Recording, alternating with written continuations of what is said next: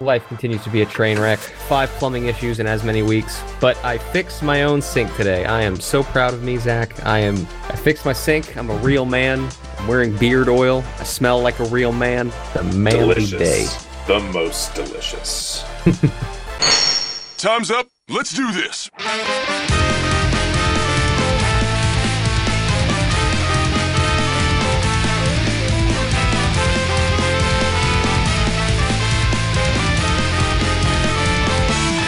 I'm ready. I'm not ready. Welcome, dear listener, to the QQ Cast. Today's Thursday, February 11th, 2021, and we're your hosts, Tom DuPont and Zach Mayer. Say hi. Hi. What's the singular of gentleman? Gentleman. Hi, gentleman.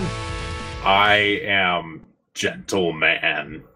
Do do Do do do do.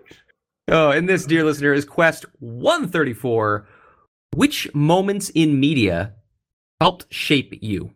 So, uh, dear listener, we're gonna we're gonna completely nerd out on a topic that really Zach and I th- we were meant for this. There's gonna be some fucking sci-fi and Star Trek. There's gonna be some things in here. Um, but I just I was thinking about this the other day. I was thinking about uh, you know, I'm in, I'm in a leadership position in, in my job, and um, there are moments where people make Star Trek jokes or, or you know make different things, and um, the the truth, the honest to god truth is, look, look, Star Trek is fiction, right? There's so much fiction out there, uh, but whether it was Star Trek, whether it was Shakespeare, there are things that you you read and you see and you you take in through osmosis as as a child, as as an adult, as anyone growing, and they help shape you. Moments that you're like, you know, I wish I could I could be not that that person, not a fantasy, but I wish I could live up to those standards. Um, and damn it, I want to nerd out about Star Trek stuff. so I don't know, Zach. How does that sound? That sounds pretty good to me. Um, seems like all we do when we're left to our own devices is I talk know, about right? Star Trek. Ruli's gonna I be like, don't- I'm so glad I wasn't there. I don't hate it. Well, uh, speaking of not hating it, I wanted to start off with a moment that this, uh, obviously, I'm going to start off with uh, something that I don't think you think I'd start off with Star Trek Discovery. Obviously, I was too old for this to be formative in any way, shape, or form. But there was a moment in season two that I was like, man, that perfectly encapsulates what I think great leadership is. It was a moment that I just, I just loved, and I just wanted to hug, and I wanted to squeeze, and I just wanted to hold it up and go, this, this was it. Zach, what can I be talking about? Uh, I'm not 100% sure. like all of season two blurs together for me. Yeah, yeah. First episode. The first episode of Discovery season two. Nope. I need a recap. so it's when Pike comes aboard to take con- uh, command of the Discovery. He gets up to the bridge for the first time, and he puts on his record uh, on the main viewer. So kind of like his college transcript on the main viewer. And he says, "Yep, that's my service record. That little red dot, that is where I failed. I, I don't know if it was astrophysics. I'll, I'll try to find the clips, dear listener." Um, and he said, "You know that that's me. I'm not perfect. That was a mistake I made." He just kind of airs that. That's your file. I'm sorry, sir. I... That's all right, Ensign. Everybody grab a seat. Go ahead. Now, I want you all to give that a read. I'm Captain Christopher Pike. Up there are my commendations, my diagnosis of childhood asthma. Ah, that big red F. That was my failing grade in astrophysics at the Academy. And then he sits in the chair and he goes, "Okay, roll call, all of you. I want your names and what you do. Skip your ranks. They don't matter." Bridge crew, give me a roll call. Lord knows what's waiting for us down there. I want to know who I'm facing it with. Sound off. And skip your ranks, they don't matter. Clockwise from science. I just, I fucking loved that intro. I loved it because that's something that I talk about with my engineering team, which is fairly sizable now, all the time. That like, look, uh, your your level, your seniority doesn't matter when we're talking engineering.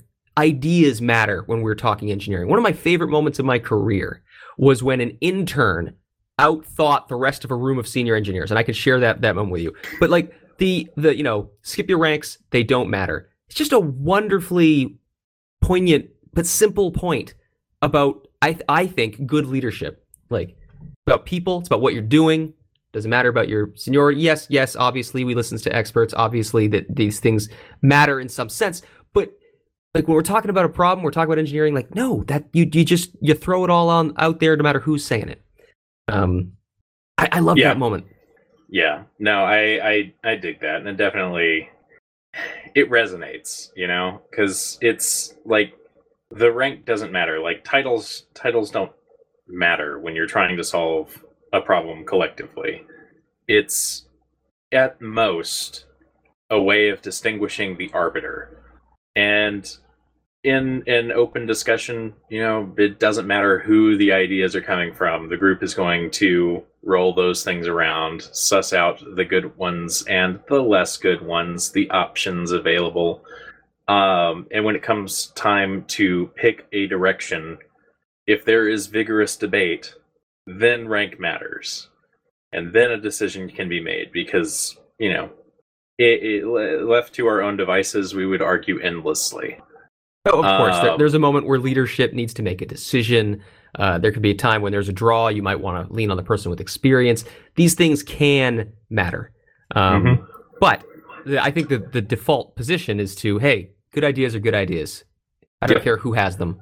Throw them out there. And when you're fielding, you know, in Discovery, he's uh, Pike's on the bridge, and he has a, a team of different officers running the bridge. And that's the same thing with a sporting sporting team. When you're on the field, I, I'm a soccer guy. When you're on the field, it doesn't matter who the uh, the defender is. It doesn't matter who the midfielder is. They're they're the fucking defender. They're there right then. They're running the play. It doesn't matter if they had ten years experience, one year experience. It's their first fucking game.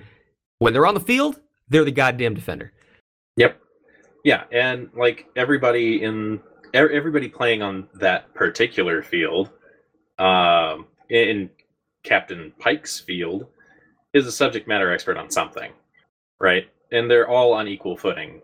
You might defer to expertise in a particular area, but that doesn't make anybody more, you know, important than the rest of the team in the kind of problem solving that they're looking to engage in. Um, I do like that he flattens everybody out and you know sets that stage as we're all playing the same sport. We're all going to pull together, and it doesn't matter which particular thread you prefer to pull on, as long as you're pulling for the team. Like that's that's the way that it should be. The rigid hierarchy doesn't really doesn't really support creative problem solving. And I think having a captain that recognizes that, having somebody just be explicit about that is super nice. Yep. So um, just to wrap this point up, my uh, my story of um, we were building a system at work that was going to aggregate lots of errors and exceptions from different sources. And when we put this into production or getting close to it, we were realizing that the volume was just going to crush us. Um, damn it. Um, we were starting to look for all the trends we could analyze, figure everything out. And come to find out, and this is kind of shockingly no duh when you think of it for more than a moment, but the first like 90 something percent, I want to say 98% of errors in the database were one offs that would never happen again. And we you're talking about, uh, dear listener, we're talking about software, you're talking about errors at, at, at scale and volume. If you're a software engineer, you're a product owner, and you have 10,000 of one error and you have one of another, odds are you're going to fix the 10,000 error. like that's something that's impacting your user base. It's happening most frequently. So we realized that about 98% of all of our errors were one-offs that weren't aggregating, and 2% were, which was still still still significant. Um, and it was the intern that came up with the solution that we dubbed "It's just a rumor," and that's on the first occurrence. You just throw throw the data, uh, not not all of it. You keep certain records so you can aggregate, but like you you don't save files to disk. You don't uh, you don't durably persist a lot of things. You just say, okay, the first one's a rumor, and then the then the second one, and we made it you made it end. It was configurable. Then this the second one happens, the third one happens. That's when you start writing the the data heavy stuff and poof, cut our cut our our data overhead by like ninety percent. That's system scale. It was great. And it was the intern. The room of senior engineers looking at each other. We didn't think of that first. The intern thought of it first. It was wonderful. So anyway, Captain Pike, Discovery season two. Spare your ranks; they don't matter. That's that was a again. It, that's a it wasn't formative in any way, shape, or form, but it was a wonderful moment, and I I loved it. Um, and it, and it encapsulates that Star Trek leadership, which I'm certain I'll be talking more about during this podcast. Uh, Zach, what was a what was a moment in media that that helped shape you? Um, you know, I gotta stick with Star Trek. There's one in particular, but I want to talk about a different one because it's similar, if in a different way, to what you just talked about with uh, with Pike and leadership, uh, and with your story about the intern. There's um, an episode in Next Generation, First Duty, where Picard is talking to Wesley Crusher after Wesley has fucked up because it's Wesley. I mean, what are you gonna do? Um, but he's he's he's talking to Wesley and he's giving him this this speech like you you sat in my chair, I was annoyed playing on my ship, but you knew every control, all the displays, uh, and you just acted like you belonged on the bridge. Um, and this is Picard saying, you know, I believe from the first time that I met you that you were going to be an outstanding officer. Like, this is Picard saying this. That's a high compliment. But he goes on and talks about truth. And the first duty of Starfleet officers is to, to the truth, whether it's scientific or personal or, you know, it's the guiding principle on. I know the Which quote. I know what you're talking about. Yes. Yeah. You told the truth up to a point. But a lie of omission is still a lie. Do you remember the first day you came aboard this ship? Your mother brought you on the bridge. Yes, sir. You even sat in my chair. I was annoyed. Presumptuous child playing on my ship. But I never forgot how you already knew every control, every display. You behaved as though you belonged on the bridge. And then later, when I decided to make you an acting ensign, I was convinced you could be an outstanding officer, and I never questioned that conviction. Until now. The first duty of every Starfleet officer is to the truth, whether it's scientific truth, or historical truth, or personal truth. It is the guiding principle on which Starfleet is based. Now, if you can't find it within yourself to stand up and tell the truth about what happened, you don't deserve to wear that uniform. I'm going to make this simple for you, Mr. Crusher. Either you come forward and tell Admiral Brand what really took place, or I will. Captain. Dismissed! And he's he's basically telling Crusher to you know step up, take responsibility for what the fuck you did. Um, it's good leadership. Like it's just the kind of it's the kind of thing that you expect from Picard. He's he's sort of like an archetypal paragon of like truth, justice, and the Starfleet way. But um, but with that interaction, like he is open to a lot of external input. You know, he relies a lot on his core advisors. Uh, he takes the input of his crew seriously, not as casually as Pike does, and not as explicitly egalitarian as Pike does. I think he still has a ton of respect for the chain of command, as it were. But he's still looking at not even an ensign at that point. Like, this is Wesley Crusher as a child that he's looking at and saying, hey, this thing playing in my captain's chair, being a he, he's not a big fan of children, Picard. This this this thing is worth worthy of consideration and worthy of respect. Uh, and he shows that to Wesley by being brutally honest with him. And that's the it, it, it's the kind of it, it it's an it's a speech that he gives to Crusher that stuck with me when I first heard it. And it's this idea of taking responsibility for whatever, for owning up to the truth and figuring it out and you know, being honest not only with others but with yourself that really kind of stuck with me. So I liked that a lot. Yeah. Oh my God, there are so many amazing Picard speeches. Um, I think I think that's the first the first duty. I think might be the episode. I I know the speech Yeah. you're talking about. I can I can see it. I have instant recall of it in my head. Um, yeah. No, it, that that was a good one. So I guess for my my next one, um, I'll I'll stick with the Picard, uh, Picard theme.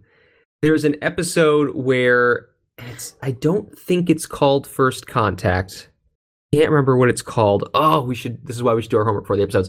Um, but there's a uh, a watch post on the planet of these scientists who are just kind of observing the locals, and there's a malfunction, and the, the locals end up seeing them, and uh, they end up one of them ends up seeing Picard, and and he goes back and like is like calling, "Oh God, the Picard commands the the people in the skies above," and they basically turn him into a religion instantly. Um, and so Picard is having a debate with one of the scientists about how to repair this or how to fix things. And the scientist is just like, oh, you should just go down there and just play into this and be like, yeah, I'm the Picard. Um, don't worship this, that, the other thing. You know, fuck off. and um, Picard lays into the guy about, you know, these people a hundred years ago turned their backs on superstition and mysticism, and I will not send them back to that. I will not send them back to the Dark Ages. That is wrong. Recommendations. The Mintakans wish to please the Overseer, but they can only guess what he wants. They need a sign. Are you suggesting You must go down to Mintaka 3. Masquerading as a god? absolutely out of the question? The Prime Directive Has already been violated. The damage is done. All we can do now is minimize it by sanctioning their false beliefs? by giving them guidelines, letting them know what the Overseer expects of them. Dr. Barron, I cannot, I will not impose a set of commandments on these people. To do so violates the very essence of the Prime Directive. Like it or not, we have rekindled the Mintakans' belief in the Overseer. And are you saying that this belief will eventually become a religion? It's inevitable. And without guidance, that religion could degenerate into inquisitions, holy wars, chaos. Horrifying. Dr. Barron, your report describes how rational these people are. Millennia ago, they abandoned their belief in the supernatural. Now you are asking me to sabotage that achievement, to send them back into the dark ages of superstition and ignorance and fear? No!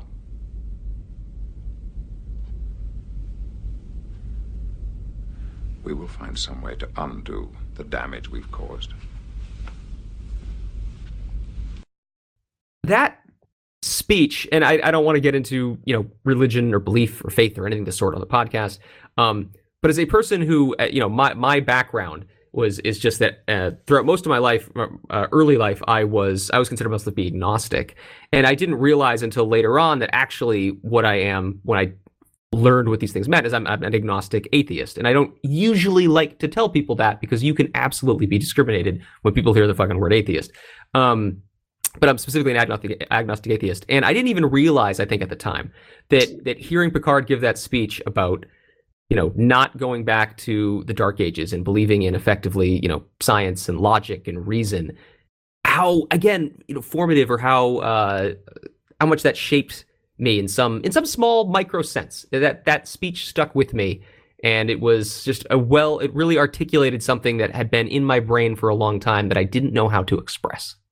Yeah, no, I'm with you there. Like it's it put into words like the I don't remember how old I was when I saw that the first time, but you know, young-ish and it was it was the kind of thing that put into words a lot of the disjointed sort of thoughts and intuitions and feelings that I had around just organized religion at the time and it was I don't know, I, I guess when I was small, uh, my sister's a fair few years younger than I am, and I remember staying up really super late on like Easter Eve, and that morning I was up before my dad, who got up extra early to go hide Easter eggs, and I, you know, I, I basically caught him in the act, right?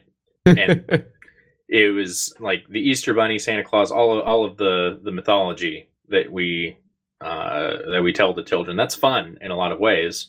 Was dispelled, and it wasn't like I didn't have an idea of what was going on, but I had to prove it, and I did at that point. And then it didn't seem like such a jump to apply that to pretty much everything. And so this idea of like church and belief and all of that, it felt at that point like, oh, this is just stories we tell for children's sake. Like these are children's stories. This is this is morality, baby's first morality lesson, right? and then this comes on, and it's like, yeah, yeah, I think I think that makes the most sense. okay, cool. Yeah, no, I get it. I get it. Yeah, and, and so yeah, again, Star Trek would go on, especially with Deep Space Nine, to to talk about um, talk about you know faith and belief and how it doesn't always have to be at odds uh, with science. But again, just putting putting rational thought and putting science first. That doesn't that doesn't preclude that you can't have you know some form of bump the desk uh, some form of, of faith beyond that. Again, this is not a topic we should really get into deeply on the podcast, and I, I am certainly not uh, a scholar of such things. Um, but again, that that Picard speech in particular, again, it just ar- articulated something within me that I didn't, I hadn't been able to get my arms around. Uh, Yep. So fucking love Picard speeches. There are so many good ones. Uh, all right, man. Back back to you. What's uh what's another? And by the way, actually, I only have one more Star Trek thing, um, and then I have some others. Um, what's another one for you? Um, well, let's see. I'm. I actually. I need to. Yeah. Okay. I had to double check the episode, but um, the drumhead Ah, the drumhead. We've talked about this on the podcast before. we have. It's come up, and it keeps coming up because it's just such a. It's such a pertinent episode. Um, but uh, yeah, the the the quote is, and I, I looked this one up because I didn't want to lose it. You know, with the first link forged, or the first, I still fucked it up. With the first link, the chain is forged. The first speech censured, the first thought forbidden, the first freedom denied, chains us all irrevocably. And it's just, yeah, it's so easy to do to trade liberty for you know, security or you know, social acceptance or whatever. And each time that you sacrifice a liberty, you are forging your own chains. That's a powerful idea. You know, there are some words I've known since I was a schoolboy. With the first link, the chain is forged. The first speech censured, the first thought forbidden, the first freedom denied, chains us all irrevocably.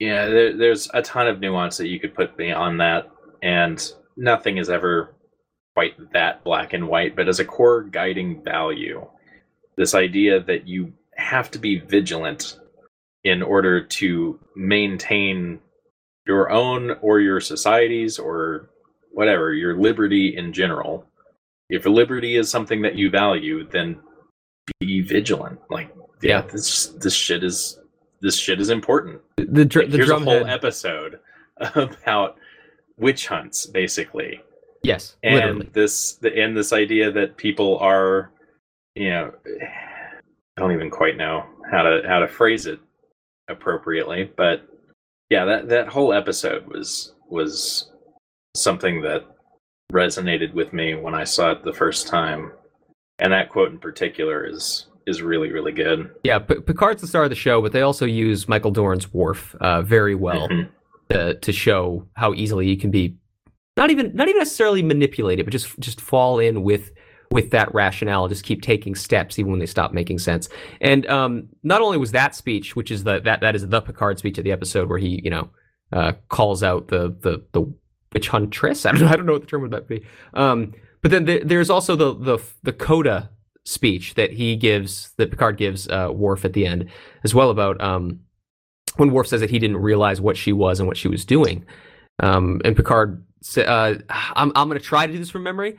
Um, villains who twirl their mustaches are easy to spot, but those who, uh, oh, those that- hide themselves or, or cloak themselves in good deeds are much more difficult to identify.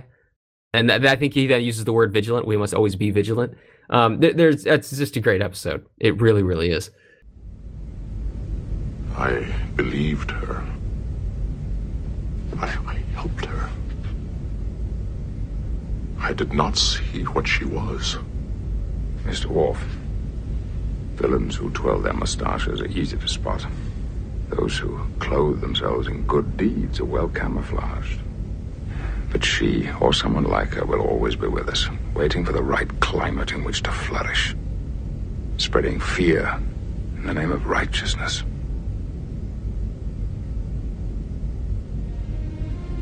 Vigilance, Mr. Worf. That is the price we have to continually pay.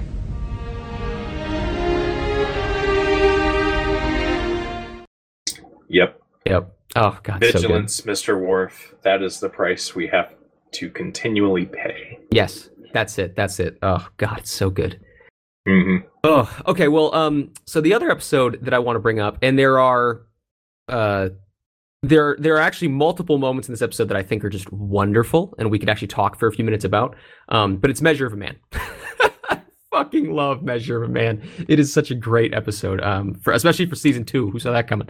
Um, but uh, the the conversation between Data and Riker at the end of the episode is one that that both characters say things that really really stick with me. But before we get to that, we we could call out that uh, there's wonderful speeches and conversations throughout the whole episode. But again, the, the Picard speech, you know, at the the end, the closing statements at the end of the uh, trial are, you know, really really good about uh, you know. The, the Federation is out here to seek out new life. Well, there it sits, you know, waiting for you to make a decision a decision that could expand some liberties for or expand liberties for some, savagely curtailing them for others. Will you damn him and all who come after him to servitude and slavery? Like this, just it is a fucking powerful Picard speech, and it is wonderful. And it talks about you know precedent, and it talks about uh, decisions we make and how they can impact people. It's uh oh god, it's it's it's so so good. Your Honor, a courtroom is a crucible. In it, we burn away irrelevancies until we are left with a pure product, the truth, for all time. Now, sooner or later, this man, or others like him, will succeed in replicating Commander Data. Now, the decision you reach here today will determine how we will regard this creation of our genius. It will reveal the kind of a people we are, what he is destined to be. It will reach far beyond this courtroom and this one android. It could significantly redefine the boundaries of personal liberty and freedom, expanding them for some, savagely curtailing them for others. Are you prepared to condemn him and all who come after him to servitude and slavery? Your Honor, Starfleet was founded to seek out new life. Well, there it sits. Waiting. You wanted a chance to make law. Well, here it is. Make it a good one again, the, the the final the final coda speech is the one I want to talk about. But yeah, I mean, did you did you like the the, the trial in, in Measure of a Man? Did that did that stick with you? Because I, I remember the conversation about sentience also stuck with me. Like that might have been some of Oh, the yeah. first conversations I heard that defined or tried to articulate what sentience was, which is fucking hard to do. Yeah, no, definitely. Um, and Measure of a Man in particular p- plays directly into the the Picard series, which I love. Um, yes, with Maddox, correct. like if they had to pick one trunk of Next Generation to branch off of with that series, I'm glad they chose that one because it's a really, really good question to consider. I, I Anyway, 100% agree yeah. with you in concept. I don't I don't quite think they executed on it properly, but uh, Well, in, yeah. in premise and principle, I agree. Yeah, no, definitely. Um, yeah, no, Measure of Man was was fantastic, and it's there. There isn't one thing or one. I mean, there's Picard speeches in there because, of course, there are, but it, it wasn't so much like a line of dialogue or a soliloquy that some character delivers. It's the entire episode. Um, really stuck with me, and this is at a time when I'm like, you know, nerdy kid watching Star Trek. Uh, and thinking about like futurism and the optimistic future that uh, Star Trek has, and then we have this like literal trial of what is life, what constitutes, you know, life, and what mean what does it mean to have you know legal standing or just a right to be, and they present such a great two sides of it. They're like, if we could only figure out how data ticks, maybe we could make more of him. And in doing so, we might destroy data, but everything that comes after him could be awesome. And it's like, okay, well, at what point is it worth sacrificing the individual for some imagined collective benefit? Like, is that a trade off that a society should make? And if you're just pure utilitarian, it's real easy to see the other side and say, yes, of course, you should, you know, pick them apart, figure out how the clock ticks. Um, but on just a much more humanitarian bent, which is where Picard comes down and, you know, triumphs, is do the needs of the many, in this case, really outweigh the needs of the one? And is uniqueness on its own worth preserving for its own sake? Like, it's, I don't know, it's good. It's good. It's a very good episode. Um, so yeah, the, then the conversation at the very end is between uh, Riker, who uh, represented the prosecution, I guess. I forget how the roles were defined. Um, uh, against Data, and so in the end, uh, there's a party to celebrate, you know, the fact that Data was declared. Of course, that the good guys, quote unquote, win, and Data is declared sentient. Um, and so Data asks Riker if he's going to go to the party, and he's like, "No, I don't deserve to be there." Um, and he's like, "I, I almost won." And then Data says to him, um, "But had you not acted, they would have ruled, you know, summarily against me. So, you know, you did what you had to do for me, and that action injured you.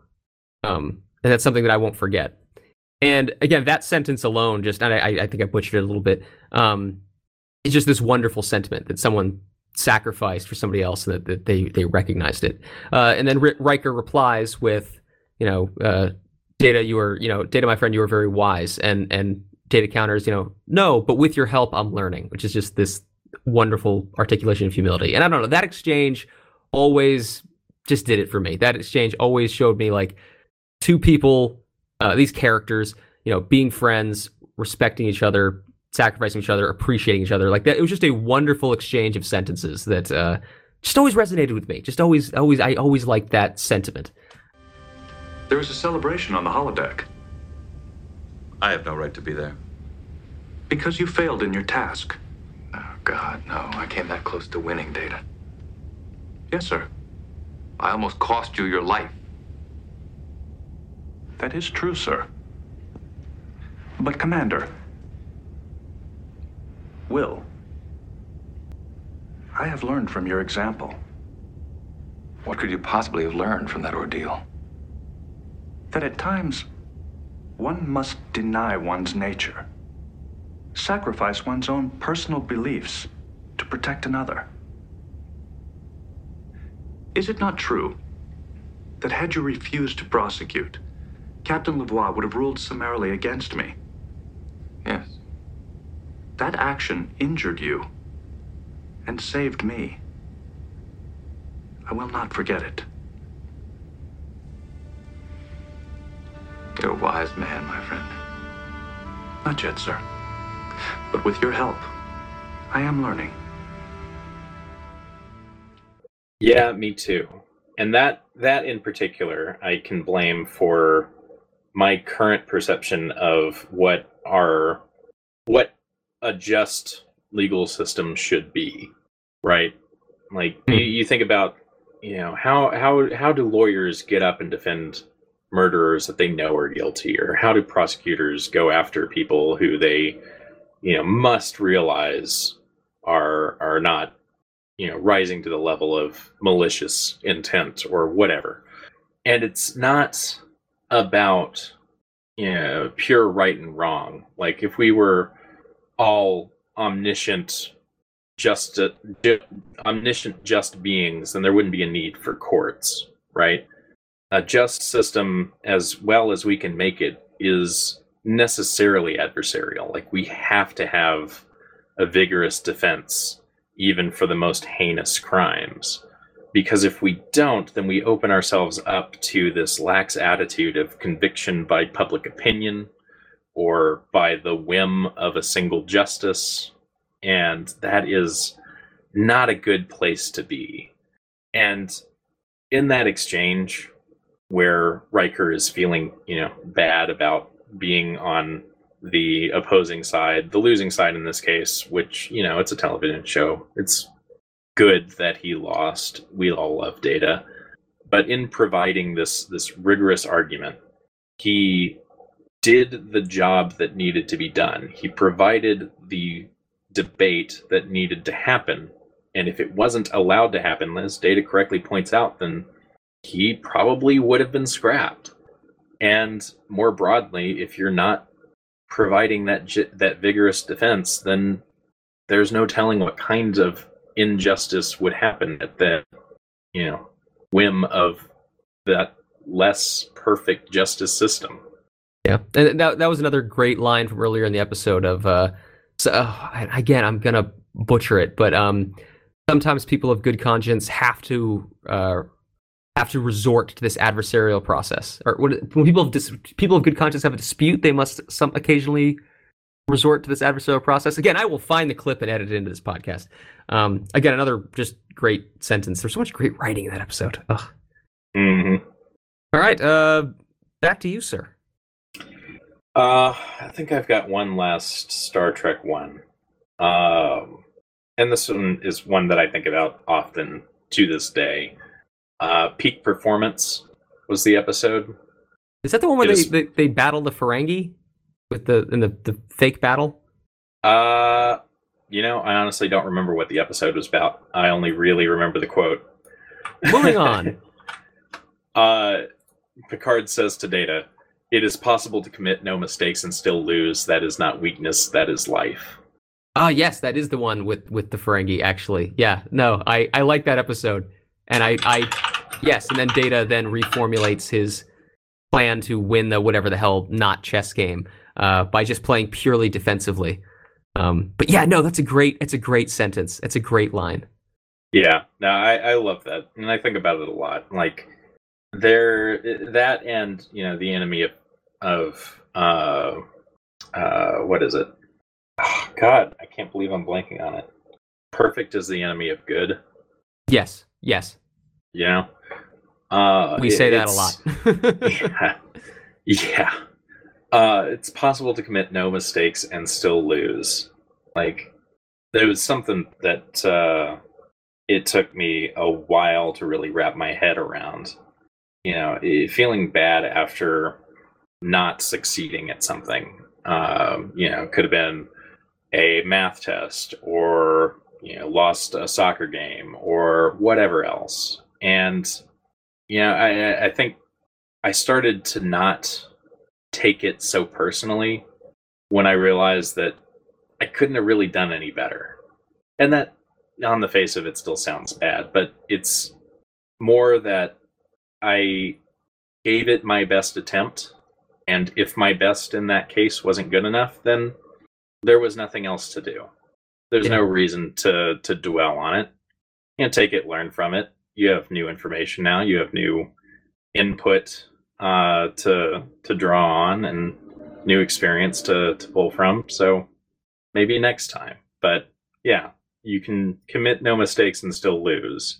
You can try your best and still lose as long as you try your best. Nothing It- to worry about. unbelievably hard lesson. I'd say it's a hard lesson to learn, but the fact is, there there are so many of things like that that uh, you know to this day, you know, I, I know I have to keep growing and have to keep learning, and I will always struggle with that concept. Right? That's not something you just learn like, oh, Yeah. now I know how to do it. Um, Yeah. that's that's a journey. That's a, a never ending battle. Uh, it's and it's yeah. Picard just says it so simply and eloquently. Um, oh, that fucking character, man! God damn, Patrick. Stewart was good. I know. I know. He was like my third father. Uh, well, um, yeah, I am. I am officially moving on from from Star Trek. Um, and so uh, before I, I kind of have two that I want to do back to back. One's a movie, and then one's a TV show. Um, and I, I just wanted to.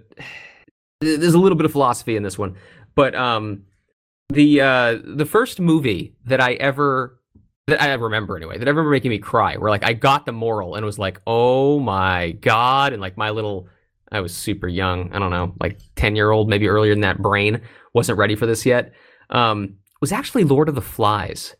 Just the, the concept that in the end, like human nature got the better of the kids, right? And like, you know, they, they turned on each other and they didn't have to. Um, just Mhm. that for some, again, like this was young, single digit age Tom.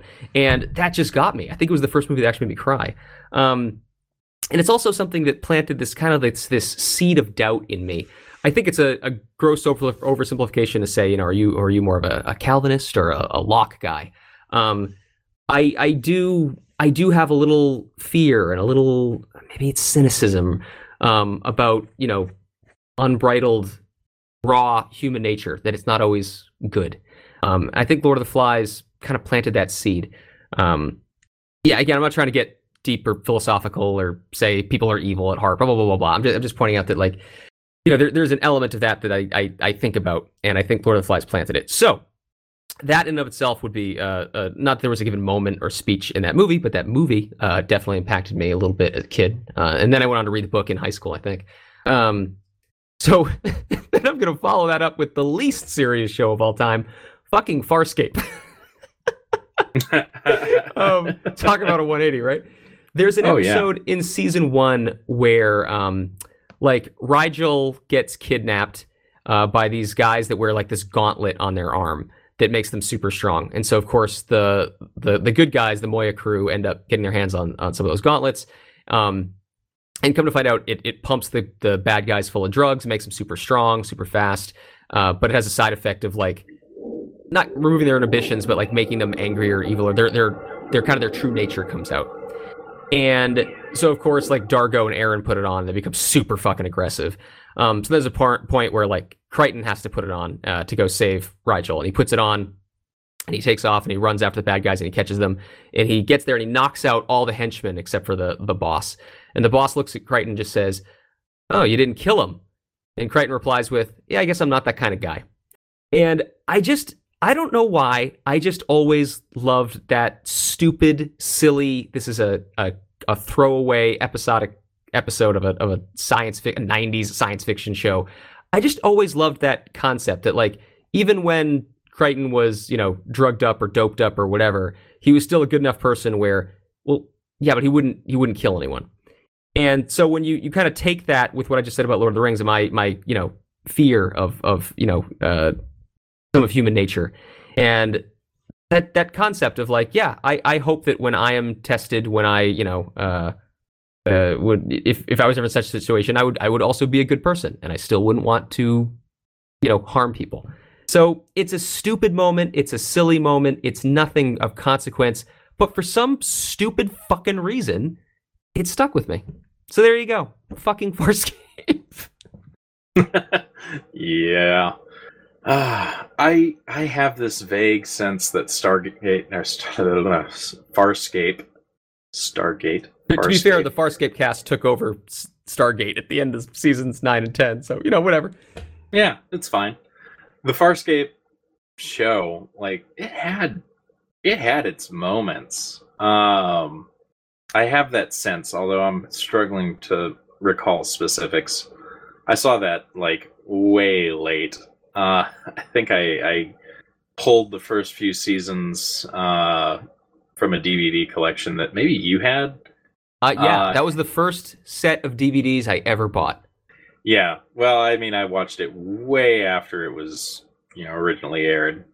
Um and binged the fuck out of it so it all runs together for me. But yeah, no, it's I, I I remember it having some of those some of those just memorable moments. I just don't remember what they were. No, I I freaking loved Farscape. I I got into it. Uh, I think in between seasons one and two, Sci-Fi used to have their marathons. They called the chain reactions, and I caught Mm. a Farscape chain reaction. And I was like, "What the fuck is this?" And I was instantly, instantly hooked on Farscape. Loved it. Um, and then, uh, you know, because this was still before Netflix, before you could get stuff like DVDs were relatively new, and s- TV shows on DVD were relatively new at this time. So, like a year or two later, um, and again, I would try to watch Farscape whenever I could because like it was network television. You had to watch it if it was on. Um, a few years later, uh, fucking, I think it was Trey was working at GameStop, and they got like the Farscape DVD set in, and uh, like someone traded it in, and like, I, I, if I'm remembering this story correctly, like Trey told me or something like that, but like I ended up getting it at like you know the employee discount price, and that's how I got season one of Farscape on DVD. I was so fucking excited, and so of course then I went on to eventually try to get my hands on all of the seasons, all four. There weren't many of Farscape. Um, oh man, I fucking love that show. I gotta tell you though, Zach, that is a show very specifically. I am terrified of like going back and watching because I'm afraid I'll fucking hate it. Like I'm afraid it won't have aged well. I'm afraid it'll be super 90s. I'm afraid I won't like Farscape, and I have such fond memories of it. I kind of don't know that I want to rewatch it. Yeah. Did you ever do that with a Ah. show? Because I, I tried rewatching in middle school. My friends and I loved Gundam fucking Wing, man. That show, one of the first animes, the first Gundam I'd ever seen, was amazing. Then I tried to rewatch that years later, I think at some point in college. Ooh, shouldn't have done that. Yeah. it. so Farscape's Shouldn't one of those shows that. that I don't know. I don't know if I could rewatch it, man. yeah. Oh, shouldn't have done that. Should not have done that. No. Okay, uh, that was my kind of double double header right there. Uh, back to you, sir. Oh gosh. Gotta think for a second. Yeah, there's got to be a million moments, right? But like, it is kind of hard to think about them on the spot. I, I actually only have one more in my my pre-written list here, um, and it's a movie. Um, you have a pre-written list. well, this is this is this is the QQ cast pre-gaming as I get out freaking uh uh wh- what is this Google Keep, and I type my Oh, my bulleted lists into Google Keep. See, that's clever. Like preparing for stuff is just not in my wheelhouse. Um all right, that's, I tell you what, you you do your thing. I will think of one more. Yeah, well, there's again, there, there's obviously there's going to be a million. There's things we could talk about. Um, but there was one movie that the the whole movie has always been one that I loved. I actually rewatched it a few months ago, and I I still love it to pieces. I've loved it every time I've ever watched it. It just deals with all these themes that I think are, are great and wonderful. Um, and that movie is Gattaca. Gattaca. I fucking love Gattaca. It's a fucking wonderful fucking movie. love Gattaca. Yeah, I I cannot recommend it enough. Um, Completely fucking forgot about Gattaca. Yeah. Oh, it's one of my absolute positive favorites. I still to this day love this movie. It has aged great. I I I, I recommend it still. Um, and there's so many wonderful moments in that movie. Um, just the the you know the huge the, the climactic showdown of the film is you know two guys go swimming like that's the fucking that's the climax when the brother and him go swimming and he you know reveals how, how are you doing this and he says i i never saved anything for the swim back it's how he outswims the the brother with the better genetics How are you doing this, Vincent?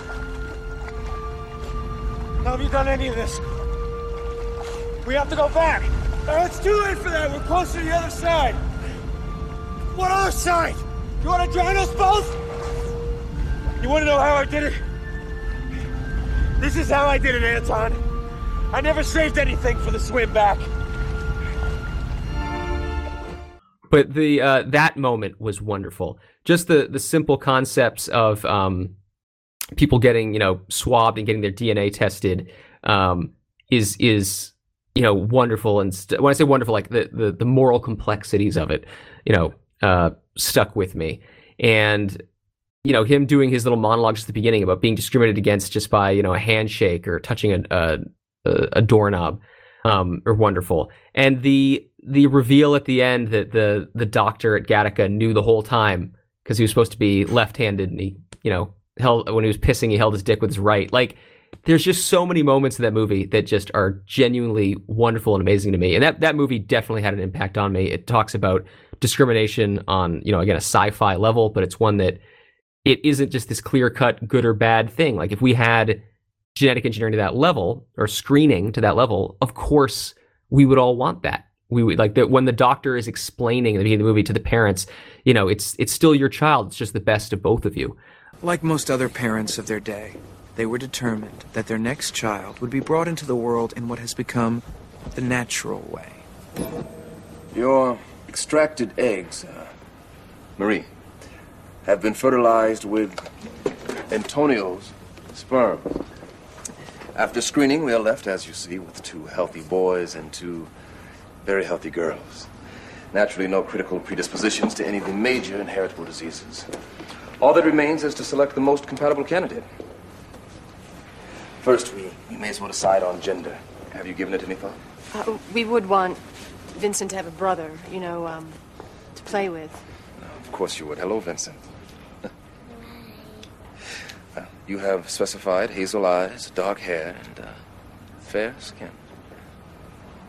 I have taken the liberty of eradicating any potentially prejudicial conditions uh, premature baldness, myopia, alcoholism, and addictive susceptibility, uh, propensity for violence, obesity, etc. We didn't want, I mean, diseases, yes, but uh, Right. We were just wondering if if it's good to just leave a few things to, to chance. You want to give your child the best possible start.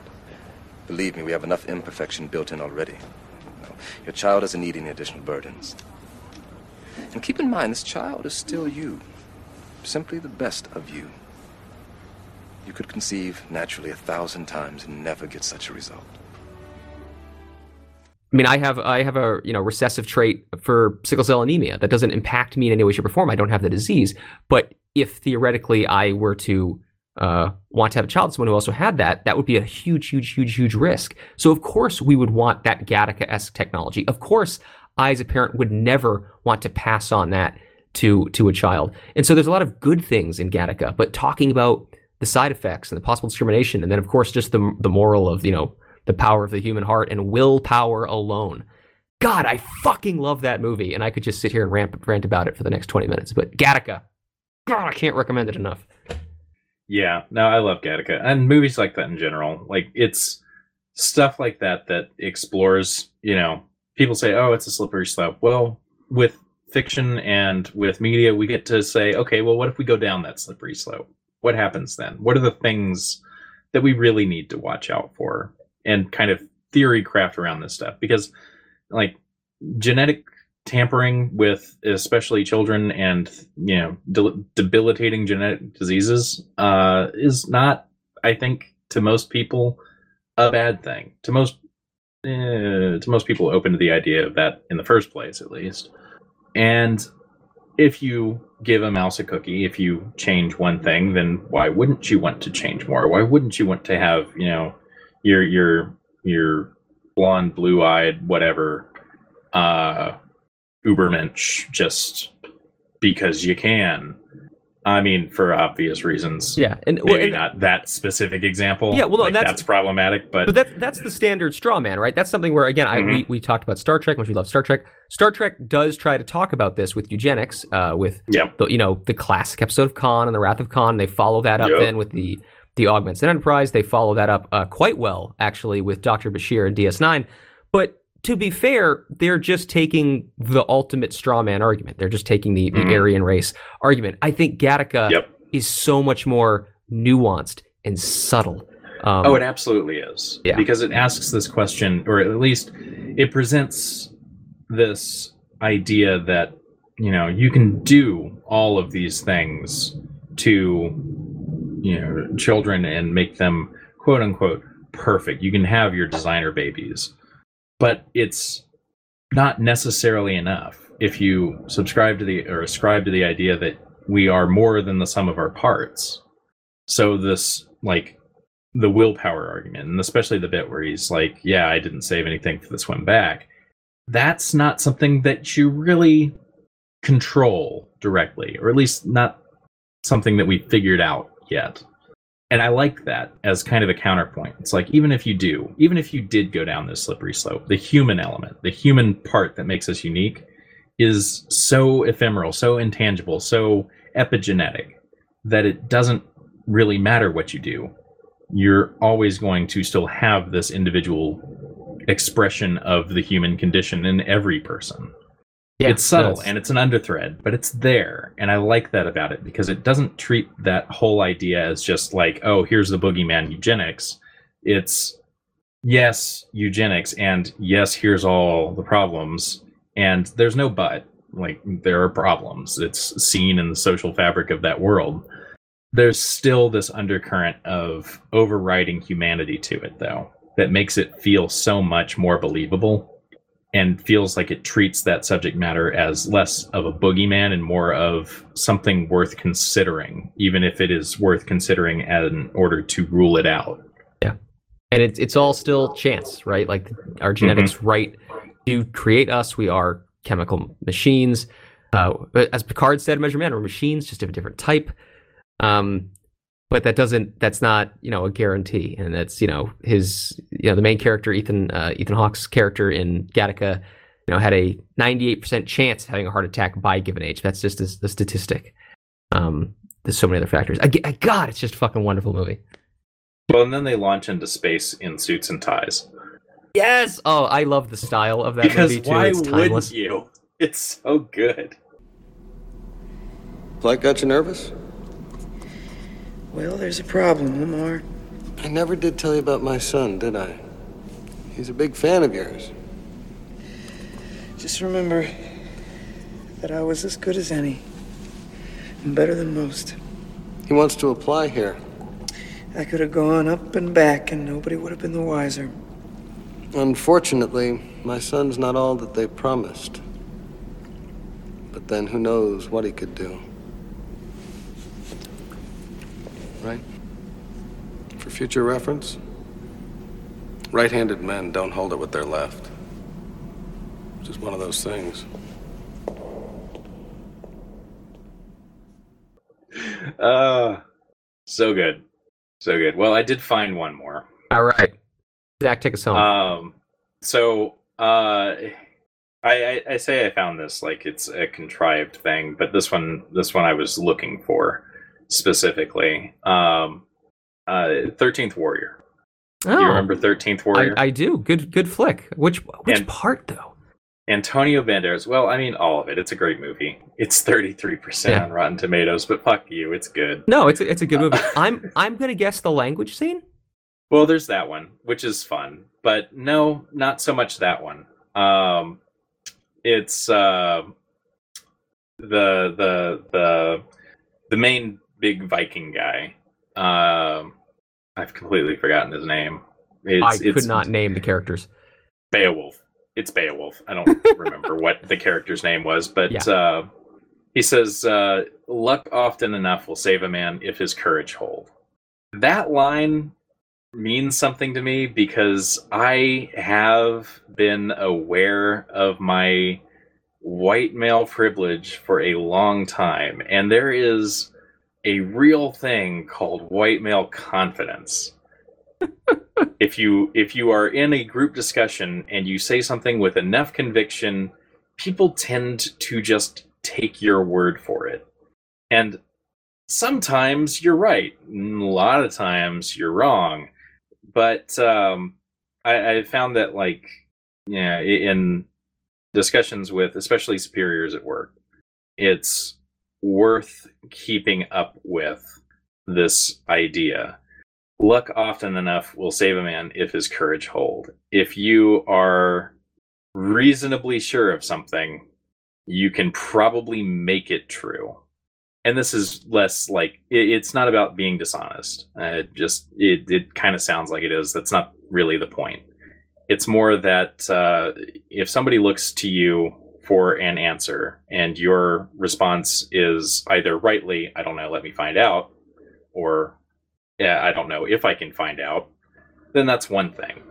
If your answer needs to be more definitive than that for reasons, then be confident in the answer that you give, whatever it is. Like dissembling or sputtering or you know, losing your nerve in those discussions shows, and, and this is probably unfair for lots of reasons, but it shows a weakness that others will look at and either discount everything that you say or inject this little bit of doubt into future discussions. And it's, I don't know, it, this helped me overcome a lot of anxiety when I was dealing with like how do I how do I get comfortable with things like public speaking, um, or speaking in a group dynamic where there's an obvious power differential. Interviewing. Luck often enough will save a man if his courage hold. It's good. It makes me want to go rewatch the movie and see that in context. You know, it, it is also funny though because going back to like you know um, things uh, you know I try to encourage as as a leader is uh, when someone doesn't know something, you know, state just state that you know go go find out and when you think you have the answer say that you think you have the answer and if that ultimately is not the answer and you you thought that it was then that's fine too be honest about that um yeah Yeah, no, no it's a, it's a, be yeah be confidently ignorant. Ignorance can be fixed. Be if you don't. If somebody comes up and says, "Hey, you know, how do I rewire this database?" I don't know. I will find out. yes correct Is a perfectly acceptable answer, but I don't know. It seems like a whole lot of work, and you know, maybe there's this and maybe there's that, and ramble on and on and on. That's not. That's not useful. That's not. uh that's not really going to help anybody out. So No, you know, but we will be find out. confident. Be confident in your ignorance, or be confident in your in your knowledge. Like if somebody is saying something that you know is wrong, you can correct that. You don't have to second guess yourself. Oh, imposter syndrome's a thing, sir.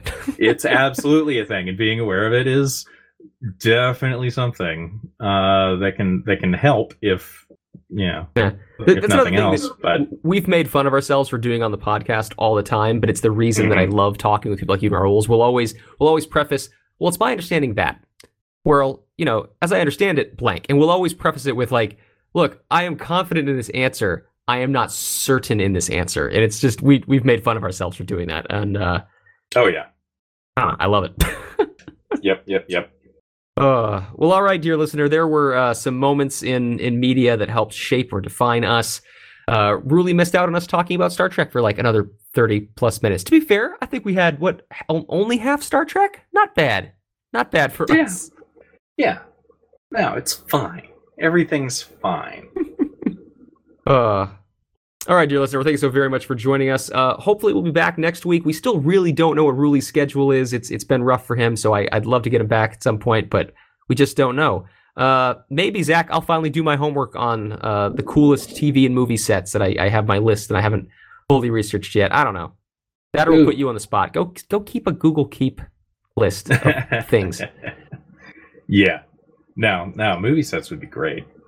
We Well, see if I that. can get that done. If you can't tell, I was inspired by DS9 because that set was awesome. That was a good set. Uh, well, cool, Mr. Mayor. Thanks again. Likewise, Mr. Tom. All right, and until next time, dear listener. QQ. Q Q Q Q. Have we anything resembling a plan? Yes. Ride till we find them and kill them all. it's a good plan. Yeah, sure is a plan. Uh, I hope that didn't shape you too much. Elegant in its simplicity.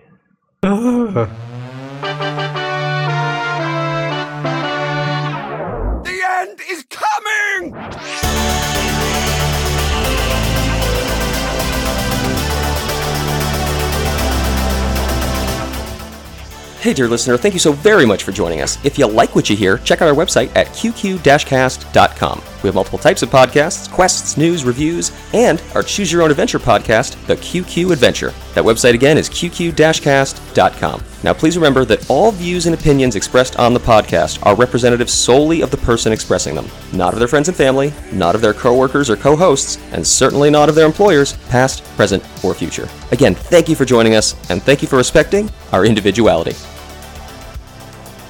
Oh!